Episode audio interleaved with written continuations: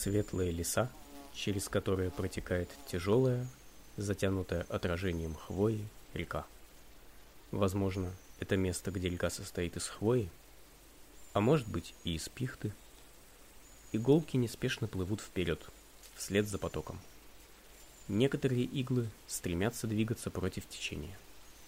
Из-за них на водной глади образуются вихри и волны, которые нарушают ровное течение реки.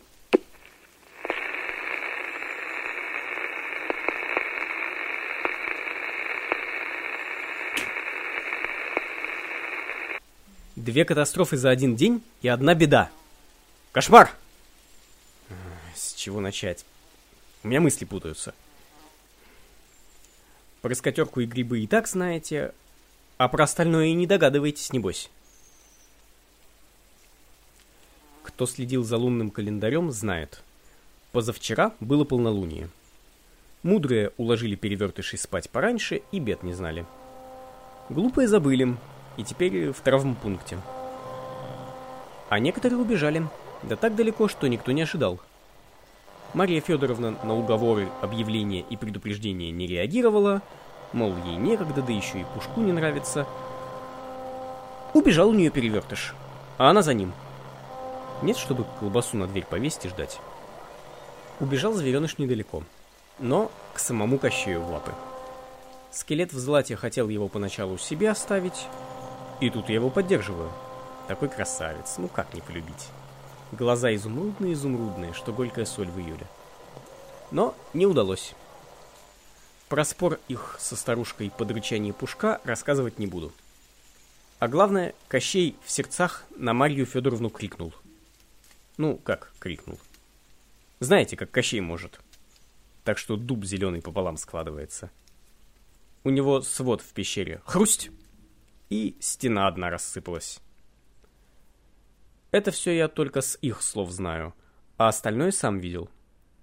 Меня бессмертный позвал, потому что разгневан очень был. И есть, как мне кажется. Там прямо в комнату тоннель упирается, и пути проложены. Судя по колее, пути трамвайные. Так что ура! У нас будет прямой проезд через пещеру Кощееву. Назвали его пока Косточковый туннель.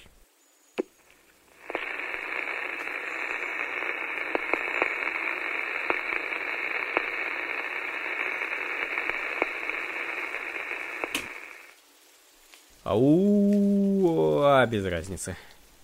Давайте хоть вам расскажу. Кощей, естественно, такому раскладу не рад. Представьте, вам через спальню дорогу прокладывают. Отвратительно.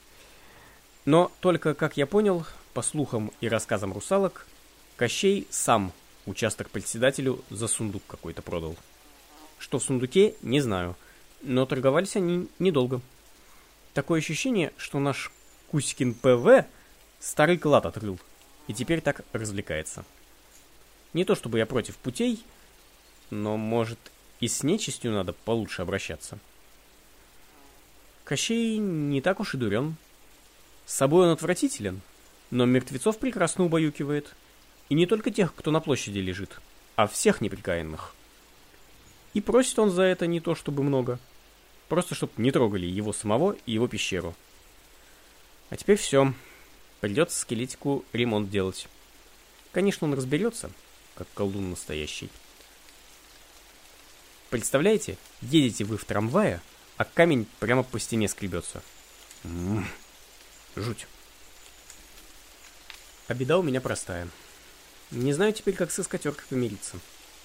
Может, цветы ей подарить?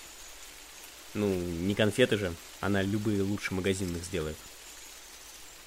Но только как замужней даме цветы дарить, ума не приложу. Записки тоже как подросток не напишу. Хоть никогда не мирись.